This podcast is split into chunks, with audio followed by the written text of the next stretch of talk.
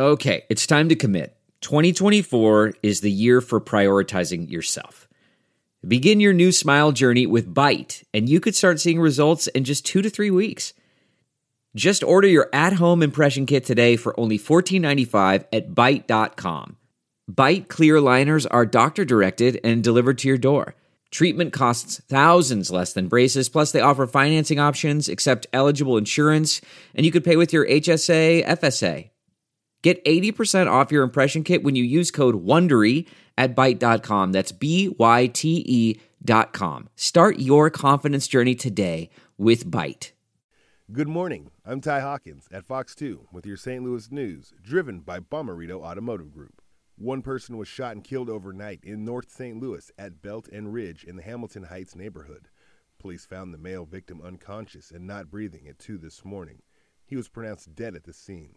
No word yet on the victim's name or age, also, no word on any suspects. This is the third homicide of the new year in the city of St. Louis. There were 200 murders in the city both last year and in 2021. The killing comes after new St. Louis City Police Chief Robert Tracy started Monday. St. Louis County Executive Sam Page, along with more than half a dozen county officials, will be sworn in this morning. A Republican hasn't held the county's top job in 36 years, so many people expected Page to easily win in a county leaning more blue, and he did. Other officials sworn in today include prosecuting attorney Wesley Bell, county assessor Jake Zimmerman. From the Fox 2 Weather Department, a chilly morning turns into a beautiful day with sunshine and temperatures jumping to near 60 by this afternoon.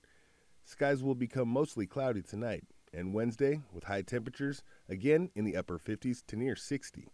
Our next weather maker is on track to bring a good chance for rain and possibly some thunder late Wednesday night into Thursday morning.